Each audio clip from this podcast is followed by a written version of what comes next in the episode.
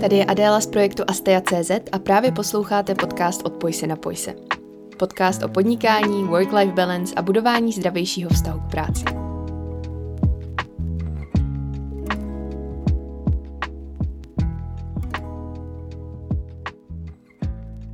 Ahoj, vítám vás po dlouhé době u další epizody tohoto podcastu. Od poslední epizody uběhl fakt dlouhý čas než jsem se byla schopná dokopat k tomu, abych nějaký další téma vymyslela a hlavně se dostala k tomu, abych ho namluvila, nahrála a upravila. Ale protože jsem od vás na podcast dostávala krásnou zpětnou vazbu, že vás to baví poslouchat, že vám to dává smysl a protože já sama cítím, že občas mi na Instagramu ten formát přijde dost krátkej a o některých tématech chci mluvit trochu víc do šířky, tak jsem se rozhodla k tomu zase vrátit Nechci zatím slibovat žádnou konkrétní frekvenci, uvidím, jak mě to bude napadat a jak budu schopna často nahrávat. Uvidíme časem, třeba se to nějakým způsobem ustálí. Každopádně rozhodla jsem se, že ten formát bude takovej volnější, osobnější. Každá epizoda bude mít nějaký téma, ale možná tam občas těch témat bude víc, prostě jak mě to bude napadat a nechávám tomu prostě volný průběh. Takže některá epizoda možná bude mít pět minut, některá půl hodiny, uvidíme a mm, i podle vaší zpětné vazby to budu postupně ladit. No a to téma, na který bych se chtěla podívat v této epizodě, je práce versus volný čas. Kde vlastně práce začíná a končí, co to vlastně je práce a jaký úskalí přináší to, když proměníme svůj koníček v podnikání. A k celému tomuhle tématu mě inspirovala knížka, na kterou jsem úplně náhodou narazila minulý rok v jednom londýnském muzeu.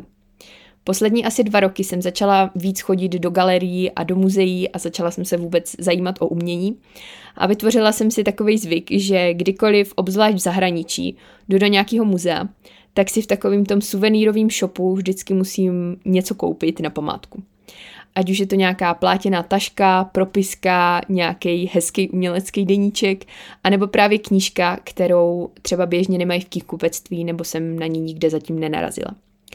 A jednu takovou knížku jsem našla právě v Tate Modern v Londýně a ta knížka se jmenuje How to Not Always Be Working. A pod nadpis to ještě má A Toolkit for Creativity and Radical Self-Care. Je to knížka od Marley Grace a myslím, že to slovo knížka je možná trochu přehnaný, protože je to spíš taková knížečka. Malinká, nemá za stolik stránek a velkou část tvoří psací cvičení, takže toho samotného textu tam za stolik není ale přesto aspoň mě přinesla spoustu aha momentů, který, myslím, dost posunuli směr vůbec mýho přemýšlení o práci a mýho způsobu podnikání. A když nad tím teďka přemýšlím, tak to byl vlastně jeden z bodů nebo jedna z věcí, která inspirovala i tu změnu mýho směru v podnikání, protože já jsem se v podstatě za poslední rok posunula úplně někam jinam Předtím jsem se věnovala obsahovému marketingu, copywritingu, zprávě sociálních sítí, mentoringu na Instagramu a tak dál. Ale v posledním zhruba půl roce jsem se přeorientovala právě víc na témata work-life balance, efektivnějšího plánování a celkově nastavení hranic a zdravějšího vztahu k práci. Protože pro mě osobně je to velký zásadní téma a vzhledem k tomu, jak pořád na sítích výdám různý výkřiky lidí, jak vyhořeli, jak mění práci, jak odchází z podnikání, protože prostě vyhořeli a je toho na ně moc, tak si myslím, že to není jenom moje téma, ale celkově je to téma, o kterým by se mělo víc mluvit a který řeší spousta z nás. Ale zpátky k té knížce. Já si úplně přesně pamatuju, jak jsem seděla v Londýně v metru někdy večer a myslím si, že už jsem měla právě v tašce tady tuhle knížku. A do toho mi psala jedna tehdejší klientka na WhatsApp a reagovala na moji zprávu o tom, kolik hodin jsem strávila nad uh, nějakým úkolem, který ona mi zadala. Byly to asi dvě nebo tři hodiny a ona byla zhrozená z toho, kolik času mi to zabralo a že mi musí zaplatit tehdy asi 1500. A já jsem si v ten moment říkala, tohle fakt nemám zapotřebí tohle není ta svoboda v podnikání, kterou jsem si představovala, tohle není způsob práce, kterým, ve kterým chci pokračovat. Uvědomila jsem si, že u spousty klientek i v minulosti jsem měla tu spolupráci nastavenou tak, že moc nerespektovali moje vlastní hranice, protože jsem si ani žádný nenastavila. A často měli úplně nerealistickou představu od té naší spolupráce a z dost velké části to byla moje vina, protože eh, já jsem si moc nestála za hodnotou svojí práce, protože když jsem začínala, tak jsem brala prostě každou práci, která se nabízela a eh, na kterou mi prostě někdo kývl a tím pádem jsem byla schopná reagovat na zprávy do pěti minut. Když mi klientka napsala v sobotu večer, že potřebuje do deseti minut poslat e-mail, tak jsem všeho nechala, sedla jsem si k počítači a šla jsem psát e-mail. A některý tady z těchto návyků mi zůstaly v podstatě skoro doteď. A právě i díky tady téhle souhře, kdy mi psala tahle klientka, která uh, opakovaně měla dost nerealistický představy od toho, jak by ta naše spolupráce měla vypadat a vůbec od té mojí práce, plus dohromady tady s touhle knížkou, kterou jsem zrovna listovala, tak se mi to nějak spojilo a říkala jsem si, že takhle prostě ne a že je potřeba nastavit nějakou změnu. A jedna z věcí, která mě v téhle knížce hodně inspirovala, bylo hnedka, myslím, úvodní cvičení, který začíná otázkou, co je to práce – a v tom cvičení si má člověk uvědomit, co pro něj vlastně znamená práce. Je to něco, co děláme pro peníze, je to něco, co máme spojený s nějakou povinností, ze zodpovědností k druhým lidem, je to, mm, je to jenom čistě naše zaměstnání nebo povolání, nebo je práce ještě něco jiného? Je to třeba jakákoliv aktivita, která vede k nějakému výsledku. Co to vlastně pro nás znamená práce? Myslím si, že tohle je zásadní první bod, který by si člověk měl uvědomit, pokud si chce nastavit nějaký zdravější work-life balance a vůbec nějakou rovnováhu v tom podnikání. Protože pokud si chceme nastavit rovnováhu osobního života a práce, tak musíme vědět, co to ta práce pro nás vlastně znamená. Protože díky tomu si právě můžeme nastavit ty hranice a říct si, tady ta práce začíná a tady končí. Že jakmile nevíme, co to vlastně je, tak se s tím těžko dál pracuje. A hnedka potom dalším cvičením v téhle knížce bylo definování volného času, toho, co pro nás znamená volný čas, co to je, když vlastně nepracujeme. A poslední cvičení tady z té skupiny bylo eh, nalezení našich takzvaných šedých zón. To znamená činností, které jsou někde na pomezí té práce a volného času. A já jsem si díky tady tomuhle a potom i díky coachingu a dalším věcem, kterých jsem si zpracovávala sama v sobě tady během toho roku, tak jsem si uvědomila, že pro mě velký kámen úrazu v podnikání bylo to, že jsem v podstatě do podnikání přenesla všechny svoje dřívější koníčky. A že v podstatě všechny moje koníčky se staly prací a zároveň v tom volném čase už jsem často ani nevěděla, co mám vlastně dělat. A myslím si, že tohle je věc, kterou řeší spousta podnikatelek. Protože často na různých kurzech a webinářích lákají právě na to, že můžeme proměnit svoji vášení na profitující biznis. A ono to zní hrozně hezky, protože si říkáme, ty tady tuhle činnost dělám mm, i zadarmo, tak proč bych to prostě nevyužila a nevytvořila z toho podnikání. Ono to zní hezky, ale má to i svoje stíny stránky. Já jsem se vlastně k tomu, co dělám, dostala už v podstatě ve svých osmi letech, kdy jsem založila svůj první blog. A tehdy jsem tam psala o různých celebritách, psala jsem tam svoje velmi dětský, laický recenze na filmy, psala jsem tam nějaký svoje pofiderní recepty, úvahy o životě, o seberozvoji, byl to prostě takový totální guláš a psala jsem tam cokoliv, co mi zrovna jelo hlavou. A bylo to pro mě i taková sebeterapie, protože já už tehdy jsem si hodně intenzivně psala deníky a zároveň jsem měla asi potřebu některé ty svoje myšlenky komunikovat i ven a sdílet to se světem, i když tehdy ty moje blogy moc lidí nečetlo. A zároveň mě bavilo fotit a dávat právě ty fotky na ten blog, takže když jsme byli třeba na nějaké rodinné dovolené, tak jsem z toho dělala takový uh, cestovatelský deník na ten blog a časem mě začalo bavit i natáčet videa, protože jsem zjistila, že když se potom zpětně dívám na nějaký video, tak si daleko líp ty vzpomínky vybavím, než když se dívám jenom na fotky. Takže jsem začala právě na dovolených natáčet různý videa, pak jsem začala natáčet i takový video zamyšlení, tehdy v angličtině, protože jsem zjistila, že občas je pro mě jednodušší nějaký osobní myšlenky komunikovat v angličtině, jako bych se za tu angličtinu mohla nějakým způsobem schovat. A začala jsem to dávat na YouTube a začala jsem natáčet časem i vlogy nebo nějaký takový prostě povídací videa. Nevím, jestli si to ještě pamatujete, byl to tak rok 2015, 16, tak nějak, kdy hodně na YouTube frčeli uh, takový ty tagy, kdy bylo prostě nějaký téma, bylo tam třeba 20 otázek a nějaký youtuber vždycky natočil tady tohle video a mohl uh, jakoby nominovat další lidi, co mají tady tohle video natočit. No mě nikdo nikdy nenominoval, ale já jsem si vždycky vzala nějaký to téma, nějaký ty otázky a natáčela jsem na to ty videa. A hrozně mě tady tohle všechno bavilo a trávila jsem tím spoustu času. A tak jsem si říkala, že by asi bylo fajn místo nějakých hloupých brigád, na který prostě půjdu jednorázově a pak si další rok v létě budu muset hledat další brigádu, takže bych právě mohla tady ty svoje koníčky přetavit v nějakou práci, kterou bych mohla dál rozvíjet. A tak jsem začala hledat různé inzeráty, dívala jsem se do facebookových skupin, hodně jsem reagovala na inzeráty třeba na webtrhu. Nevím, jestli tuhle stránku znáte a pokud tady tenhle podcast poslouchají nějaký freelancři, kteří začínali takhle jako já úplně sami od nuly, tak možná jste začínali právě tady.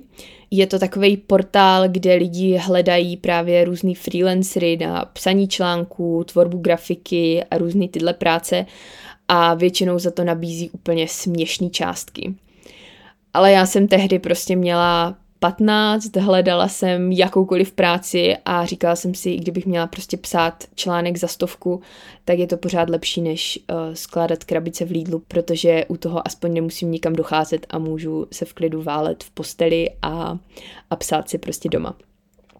No a tak jsem začala reagovat na různé inzeráty a získala jsem takhle svoji první spolupráci v nějakých 15 letech, kdy jsem začala psát články pro jeden takovej fitness uh, magazín, nevím ani jak to nazvat, byl to takový blog. Netuším vlastně, uh, na čem ten blog nebo ta stránka vydělávala, možná tam byly nějaké reklamy, ale v podstatě veškerý obsah jsem tam tvořila já, psala jsem tam asi pět článků měsíčně za nějaký úplně směšný peníze, už si to ani nepamatuju, ale díky tomu, že jsem tady tuhle první spolupráci získala, tak jsem si uvědomila, že to není zas úplně jako nemožný, tak jsem si usmyslela, že tohle prostě bude směr, kterým chci pokračovat dál. A začala jsem obepisovat další inzeráty, začala jsem hledat i sama nějaký firmy, značky, které mi byly něčím sympatický.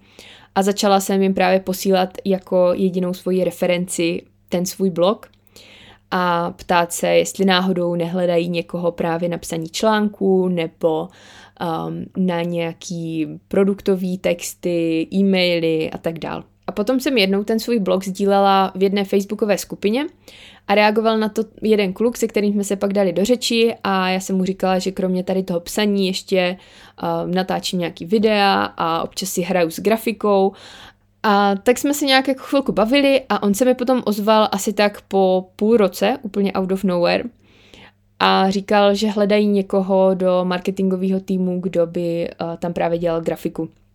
Já jsem neměla absolutně žádnou zkušenost předtím. Fakt všechno vycházelo tady z těch mých uh, domácích interních pokusů. Uh, tvořila jsem grafiku v programu, který na tento typ grafiky vůbec nebyl určený. S Photoshopem a podobnýma programama jsem vůbec neuměla. Učila jsem se to všechno za pochodu, ale nějakým způsobem jsem si na tom postupně vybudovala sebevědomí a začala jsem právě víc oslovovat sama nějaký značky a firmy, se kterými jsem chtěla spolupracovat a samozřejmě třeba na 50 e-mailů mi odpověděly dvě značky a z toho jedna mi ještě třeba řekla, že si kontakt schovají na později, kdyby někoho potřebovali. Ale nakonec jsem nějaký spolupráce přece jenom získala a potom v 21 jsem se rozhodla začít oficiálně podnikat, protože předtím to všechno bylo na dohody a bylo to takový zdlouhavý, složitý, pořád posílat nějaký smlouvy. Takže jsem se rozhodla v těch 21 do toho jít naplno a byla jsem z toho docela vystresovaná, protože To pro mě byla úplně španělská vesnice, nikdo kolem mě nepodnikal, většina lidí v mojí rodině jsou prostě klasický zaměstnanci, nikdo s tím neměl zkušenosti, neměl mi moc kdo poradit, takže jsem se to všechno učila fakt od nuly, od prostě lidí, co jsem znala z internetu, z YouTube videí, z facebookových skupin a tak dál. Nebyla to tehdy žádná sláva, ale měla jsem z toho pár tisíc měsíčně a díky tomu jsem mohla pracovat z domu, nemusela jsem chodit na brigády a hlavně jsem mohla dělat to, co mě baví. A pamatuju si, že v té době, i když to občas bylo stresující, protože těch peněz fakt nebylo moc, um, často jsem psala na různé firmy a prostě nikdo mi neodpovídal byla jsem z toho celkem zoufalá, že zas tak se to nerozjíždí, jak jsem si představovala. A um, tím, že jsem fakt neměla moc dobře nastavený ty hranice, tak občas jsem z toho byla i dost zahlcená a byla jsem schopna fakt reagovat okamžitě, jak mi někdo něco napsal a hned jsem to chtěla plnit. Ale i tak to do jisté míry byl docela splněný sen. A úplně si pamatuju, když jsem jednou po dlouhé době narazila znovu na jeden článek holky, která uh, popisovala svůj běžný den uh, jako správkyně sociálních sítí kdy si prostě ráno vstala, udělala si snídaní, kafíčko a potom napsala jeden článek a pak připravila pár příspěvků na sociální sítě pro klienty. A když jsem ten článek poprvé četla, tak jsem si říkala, wow, prostě taková práce existuje, jakože prostě tohle někdo dělá jako svoji práci a byla jsem z toho úplně unešená. A pak právě o pár let zpátky, když jsem na ten článek narazila, tak jsem si říkala, jo, já to vlastně dělám. A byl to fakt do jisté míry splněný sen. Akorát to mělo jeden háček a to bylo to, že jsem vlastně většinu svých aktivit, který jsem, kterým jsem se věnovala jako koníčkům ve volném čase, tak jsem přesunula do té pracovní doby a staly se součástí mojí náplně práce. A protože jsem se tehdy zaměřovala hlavně na copywriting, psala jsem články pro firemní blogy, psala jsem produktové texty, e-mailové kampaně, newslettery a tak dál, tak um, první, co šlo stranou, bylo psaní mýho vlastního blogu. Protože jsem na to neměla ani ne tak čas, jako spíš už tu chuť a energii a vůbec náladu něco dalšího psát, protože jsem to prostě dělala celý ten pracovní den, tak jsem v tom nechtěla pokračovat i ve volném čase. A stejně tak, když jsem začala být sama víc aktivní na sociálních sítích, tak jsem taky přestala fotit a potom i natáčet videa jenom tak pro zábavu protože i to se stalo součástí mojí práce. A doteďka prostě, když jdu někam ven a natáčím video, tak vždycky přemýšlím nad tím, aby ta kompozice byla taková, abych to mohla prostě použít do Reels a abych měla kam dát text, aby mi to tam prostě sedělo. A je to taková pracovní deformace, kterou mám doteď a, a asi budu mít na furt. No a v posledním roce jsem si díky tady tomuhle všemu uvědomila, že jsem tímhle způsobem přišla v podstatě o většinu koníčků.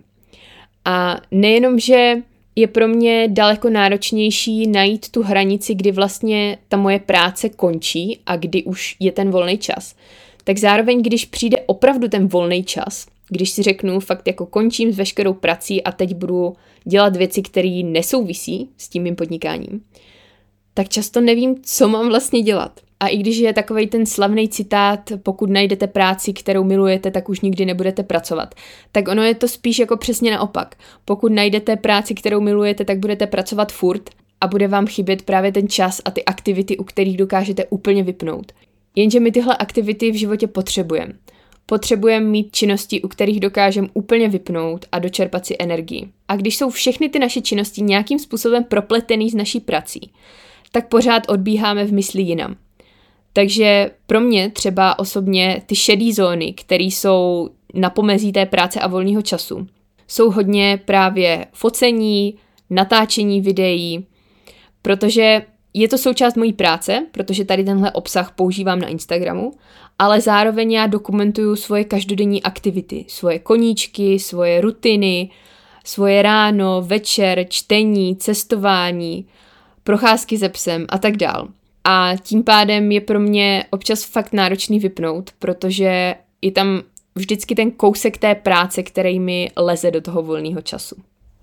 Skvělý vhledy tady k tomuhle tématu najdete i v knížce 4000 týdnů od Olivera Berkmana, kterou už jsem myslím zmiňovala i v nějaké jiné epizodě, protože pro mě tohle byla fakt knížka, která mi přinesla spoustu aha momentů celkově o tom, jak vůbec trávíme náš život a jak trávíme ten vyměřený čas, který tady máme. který je v průměru právě 4000 týdnů, což není zas tak moc, když se nad tím zamyslíme. A chtěla jsem vám i přečíst úryvek z téhle knížky, který byl právě věnovaný koníčkům, ale protože tu knížku v knihovně tady nemůžu najít, tak si budu muset vystačit s poznámkama, který mám v Notionu.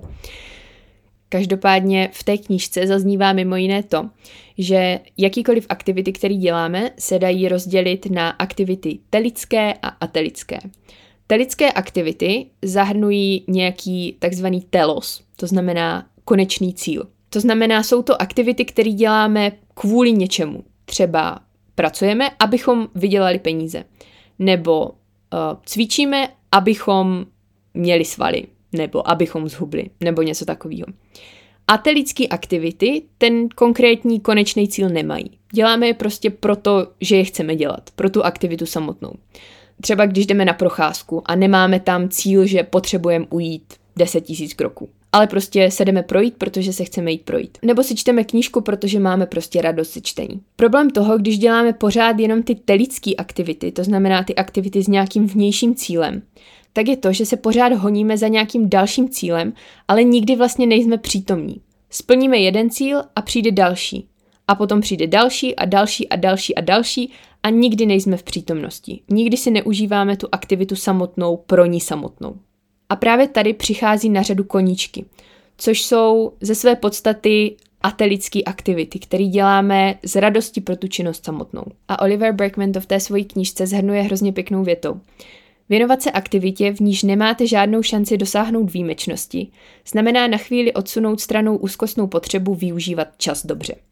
O tom je vlastně celá ta knížka, že bychom měli k času přistupovat jako k něčemu, co prostě je a co žijeme právě teď, a ne k nějaké komoditě, kterou se snažíme co nejlíp využít. Protože my ten čas nevlastníme, ten čas si prostě plyne svým vlastním tempem a my jsme vlastně v tom čase, my jsme v podstatě čas. A tady tenhle mindset, kdy se snažíme ten čas co nejlíp využít, tak nás právě nutí k tomu dělat aktivity, které mají nějaký vnější cíl, kterýho se snažíme dosáhnout, ale uniká nám ta přítomnost. A právě i díky téhle knížce a té knížce, kterou jsem zmiňovala na začátku téhle epizody, jsem si uvědomila, že mi chybí právě tyhle činnosti, u kterých dokážu úplně vypnout. Ty činnosti, které vůbec nesouvisí nijak s mojí prací. A díky tomu jsem se vrátila třeba ke cvičení, což je věc, kterou ani nenatáčím, ani nefotím, ale dělám ji prostě sama pro sebe. Stejně tak je to čtení beletrie. Za letošní rok jsem přečetla asi 25 knížek a z toho většina byly prostě romány. Pár bylo nějakých odborných, um, ani ne seberozvojových, ale spíš fakt odborných vzdělávacích knížek, který jsem právě potřebovala k práci, takže tam to nebyla úplně atelická aktivita. Ale ty ostatní, ty romány, ty si čtu prostě jenom sama pro sebe, protože z toho mám radost, protože díky tomu, že se začtu do nějakého příběhu, nějakých cizích, nereálných lidí, tak můžu na chvilku vypnout z té svojí reality, úplně přepnout tu hlavu do nějakého jiného módu a jenom být teď a tady při tom čtení. A stejně tak je to pro mě i to umění, který jsem zmiňovala na začátku. Sice v galeriích a muzeích občas nějaký fotky nebo videa udělám, ale jinak tu aktivitu samotnou dělám pro tu aktivitu samotnou, protože mi to dělá radost se prostě na ty obrazy dívat a přemýšlet nad tím, co tam vidím, jak to na mě působí, procházet se po těch galeriích, vnímat, eh, jaký dílo mě zaujme, u čeho se sama od sebe zastavím. Zároveň jsem si teďka uvědomila na posledním koncertě, na kterým jsem byla, což byl koncert uh, violončelisty Petra Špačka, který byl mimochodem úplně úžasný a moc doporučuju. Tak na tom koncertě jsem si uvědomila, že se mi díky tady tomuhle všemu přepl i takový ten mindset, který jsem měla dřív, když jsem sledovala někoho, kdo je fakt dobrý v tom, co dělá. Ať už to byl zpěv, nebo malování, nebo tanec, nebo něco podobného. Tak místo té závisti, kterou jsem vždycky dřív měla a vždycky jsem si říkala, jo, to chci umět taky, to se prostě musím naučit. A měla jsem z toho spíš takové jako blbý pocity, že já tohle nezvládám tak jsem si to nějak postupně přepla na to, že mám prostě jenom radost z toho, jak to těm ostatním lidem krásně jde a přijde mi to hrozně hezký, inspirativní sledovat, aniž bych měla tu touhu se to snažit jakýmkoliv způsobem napodobit, protože vím, že třeba co se týče hudebních nástrojů, tak já absolutně v sobě nemám tu disciplínu uh, se na nějaký nástroj fakt dobře naučit hrát. Uh, nemám to v sobě a asi to nikdy mít nebudu. Jako malá jsem hrála na zobcovou flétnu, pak jsem hrála na klavír, asi pět let jsem chodila do zušky, teď už bych nezahrála vůbec nic, už ani klavír doma nemáme, mám doma kytaru, ukulele a na ty jsem schopná i po letech zahrát jenom pár akordů. A dřív jsem z toho měla blbý pocit, že jsem si říkala, že bych se to prostě měla naučit a hrát tak krásně, jak hrajou prostě některý ostatní lidi. Ale pak jsem si uvědomila, že pro mě právě tohle jsou věci, které můžu dělat jenom tak pro radost. Bez toho tlaku na jakýkoliv výsledek, na jakýkoliv zlepšení. Tohle jsou prostě aktivity, které můžu dělat právě v těch chvílích, kdy chci tady tenhle tlak povolit, kdy chci dělat něco jenom tak, jenom tak pro radost, jenom tak v skutečně volným čase. Takže si prostě vezmu ukulele, najdu si akordy, nějaké svojí oblíbené písničky, uh, najdu si tu verzi, kde jsou právě ty akordy, které umím, nějak si do toho falešně zaspívám a je to fajn. Sama na sobě mám vyzkoušený, že když té svojí práci dám nějaký konkrétní hranice, když si řeknu, že třeba v určitou hodinu fakt chci skončit s pracovníma věcma, nebo když si určím, kolik maximálně hodin ten den chci pracovat a naplánuju si nějaký nepracovní aktivity na odpoledne a opravdu tady tenhle plán dodržím, tak sama na sobě cítím, že jsem celkově během dne víc v klidu, líp se mi večer spí, nemám před spaním takovej ten pocit zahlcené hlavy a jsem uvolněnější a paradoxně se i líp potom soustředím na tu samotnou práci, díky tomu, že jsem si dovolila si vypnout. Takže na závěr tady téhle trochu improvizované epizody vás chci inspirovat k tomu, abyste se sami zamysleli nad tím, co pro vás znamená práce, co pro vás znamená nepracovat, co pro vás třeba taky znamená víkend nebo dovolená a jaký jsou ty aktivity, které můžete dělat jenom tak. Jenom tak pro radost z té aktivity samotné. A pokud se nad tím opravdu zamyslíte, tak budu moc ráda, když se se mnou podělíte o, o to, na co jste přišli, ať už na Instagramu, kde mě najdete jako astea.cz, nebo mi můžete klidně napsat na e-mail adela.astea.cz. Tohle by teda bylo všechno z dnešní epizody, budu se na vás těšit u další epizody, která zatím nevím přesně kdy vyjde ani o čem bude, takže pokud vás napadá nějaký téma, na který byste chtěli, abych se zaměřila, na co byste třeba chtěli znát můj pohled, tak mi určitě napište zase na Instagram nebo na e-mail a já budu moc ráda za jakoukoliv inspiraci a zpětnou vazbu. Děkuji vám za poslech této epizody a přeju vám krásný zbytek dne.